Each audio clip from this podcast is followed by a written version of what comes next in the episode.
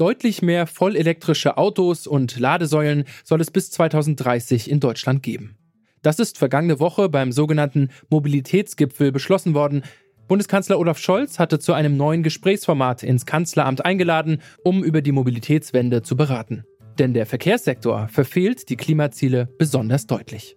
Mit am Tisch haben bei dem Gipfel vor allem Vertreterinnen der Automobilbranche gesessen und es verwundert deshalb wenig, dass es hauptsächlich um das Fortbewegungsmittel Auto ging. Aber sieht so die Mobilitätswende aus? Und warum geht sie nur so schleppend voran? Darum geht's in dieser Folge. Mein Name ist Gottfried Haufe. Schön, dass ihr dabei seid.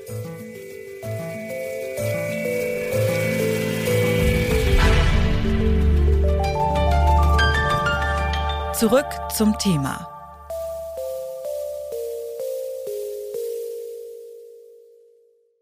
Deutschland muss seinen CO2-Ausstoß schnell massiv reduzieren. Im vergangenen Jahr sind die selbstgesteckten Klimaziele wieder nicht erreicht worden und besonders schlecht sieht's im Verkehrssektor aus. Der ist nämlich am weitesten von der Zielvorgabe entfernt. Anstatt weniger sind im letzten Jahr sogar wieder mehr Emissionen ausgestoßen worden. Woran hakt es also im Moment? Das habe ich Andreas Knie gefragt. Er ist Mobilitäts- und Verkehrsforscher am Wissenschaftszentrum Berlin für Sozialforschung. Dass die Mobilitätswende so schleppend vorangeht, liegt für ihn daran, dass wir in Deutschland seit 40, 50 Jahren, ob West oder Ost, äh, völlig aufs Auto äh, gesetzt haben. Das Auto war das Maß der Dinge. Wir sind alle unterwegs gewesen mit dem Auto und der Staat hat alles dafür getan, dass wir alle möglichst viele Autos besitzen und mit diesen möglichst weite Strecken fahren. Und alle Fördermaßnahmen, die das äh, beinhalten, beispielsweise Entfernungspauschale, Dienstwagenprivileg, permanente Subventionierung des Diesels, nahezu fast freies Parken, alle diese Maßnahmen sind ja noch in Gang. Also der hat noch keine Modifikation stattgefunden. Das heißt also, wir leben verkehrspolitisch noch in den 50er, 60er Jahren und äh, wundern uns dann, dass die Leute das äh, auch so annehmen und sich so verhalten. Jetzt hat sich auf dem äh, Gipfel, auf dem Mobilitätsgipfel ähm, ja auch gezeigt, dass vor allem Akteurinnen und Akteure aus der Automobilbranche überhaupt eingeladen waren. Also zeigt sich nicht nur, wie Sie jetzt gesagt haben, nach wie vor die Privilegierung dieser Branche, sondern dass vor allem Mobilität nach wie vor stark zusammengebunden wird mit der Autobranche. Jetzt ist ein bisschen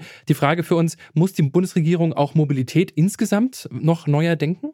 Ja, das hat die Bundesregierung ja auch selber eingesehen. Das war ja mehr ein Automobilwirtschaftsgipfel, denn wir haben das Problem ja, dass wir ähm, über die Verkehrswende ja gar nicht ähm, herrschaftsfreien Diskurs üben können, sondern dass die Autoindustrie natürlich mit Macht dabei sitzt. Zum Beispiel der Ausstieg aus den Verbrennermotoren wird äh, heftig äh, umstritten. Auch die Einführung der Euro-7-Norm wird heftig bestritten seitens der Autoindustrie. Und wir alle sind ja sozusagen Autolobbyisten, denn jeder Fahrradbügel, der aufgestellt wird, jeder Parkplatz, der verschwindet, ist ja ein Angriff auf die Autoindustrie und damit auf unsere Arbeitsplätze.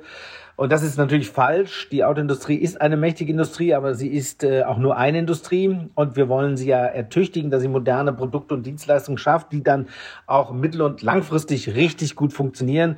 Und nur aufs Verbrennerauto zu setzen, das greift zu kurz. Und ich hoffe, dass das die Lehren aus diesem Gipfel sind. Wir müssen weiterdenken, wir müssen größer denken und wir müssen intermodaler, also mit mehreren Verkehrsmitteln gemeinschaftlich die Ziele der Zukunft erreichen.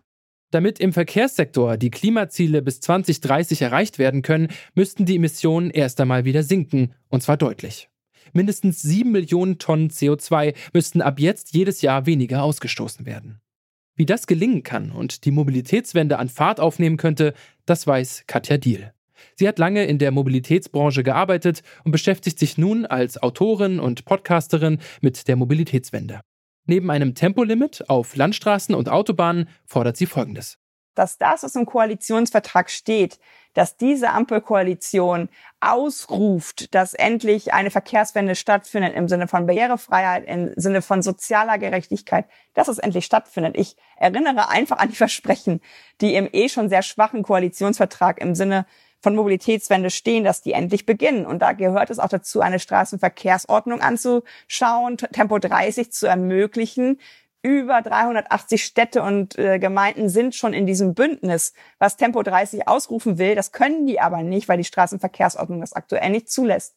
Ich möchte, dass im ländlichen Raum hingeschaut wird. Wie können wir da die Menschen vom Auto befreien?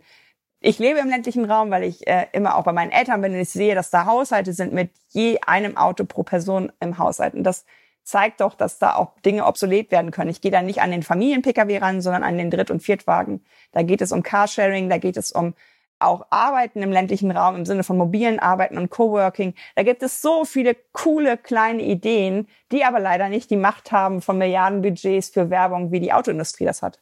Jetzt ist bis 2030 nicht mehr allzu viel Zeit, sieben Jahre noch. Es ist also Tempo gefragt, während woanders äh, Tempo eher rausgenommen werden soll. Wenn Sie jetzt Verkehrsministerin wären, was wäre denn das Erste, was Sie versuchen würden anzugehen? Ich würde alle fossilen Subventionen, die ins Auto fließen, stoppen und diese umwidmen für zum Beispiel On-Demand-Rufbussysteme im ländlichen Raum für Lückenschluss im ländlichen Raum, dass man vielleicht mit Leihrädern, mit E-Scootern, die uns in der Stadt ja so sehr nerven, den Lückenschluss schafft zum nächsten Regionalbahnhof oder halt der nächsten großen Bushaltestelle. Ich würde hinschauen, wie machen wir das mit Menschen, die anders unterwegs sein wollen, auch im Sinne von neuer Arbeitswelt. Warum nicht in einer Stadt mal schauen mit verschiedenen ArbeitgeberInnen, woher kommen eure Leute eigentlich jeden Tag? Und da, wo viele herkommen, einen Coworking Space etablieren, sodass das Soziale an Arbeit immer noch stattfindet in der Begegnung von Menschen, aber die Wege verkürzt werden. Denn das Faszinosum ist ja, der Mensch legt seit dem Neandertal drei bis vier Wege am Tag zurück. Was sich verändert hat, sind die Wegestrecken und die Wegestrecken haben sich verändert durch die Autos. Da, wo meine Eltern leben, da gab es mal den kleinen Supermarkt, da gab es den kleinen Bäcker. Also ist alles weg, alle fahren nur noch zum Vollsortimenter und dadurch natürlich mit dem Auto.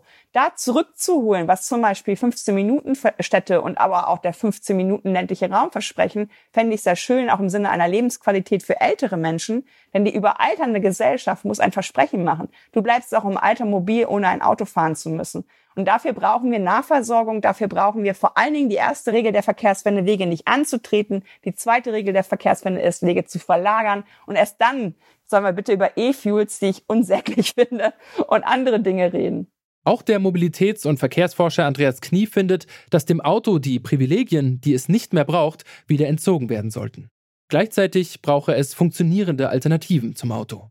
Beispielsweise eben ein 29-Euro-Ticket, was nicht nur den Nahverkehr, sondern auch den Fernverkehr hat und vor allen Dingen auch die letzte Meile, also nämlich, dass ich dann auch von zu Hause zum Zug kommen kann, äh, dass das mit einem Taxi inkludiert ist, so dass ich dann wirklich eine durchgängige Reisekette organisieren kann und dann äh, können wir die Zahl der Autos drastisch reduzieren und auch die CO2-starken Emissionsfahrten dann einsparen. Mehr Elektroautos und mehr Ladesäulen, das allein wird vorne und hinten nicht reichen, damit Deutschland in absehbarer Zeit die Klimaziele erreichen kann. Und auch als Mobilitätswende kann das nicht bezeichnet werden, was da vergangene Woche auf dem sogenannten Mobilitätsgipfel im Kanzleramt beschlossen worden ist. Da sind sich unsere beiden Gesprächspartnerinnen einig.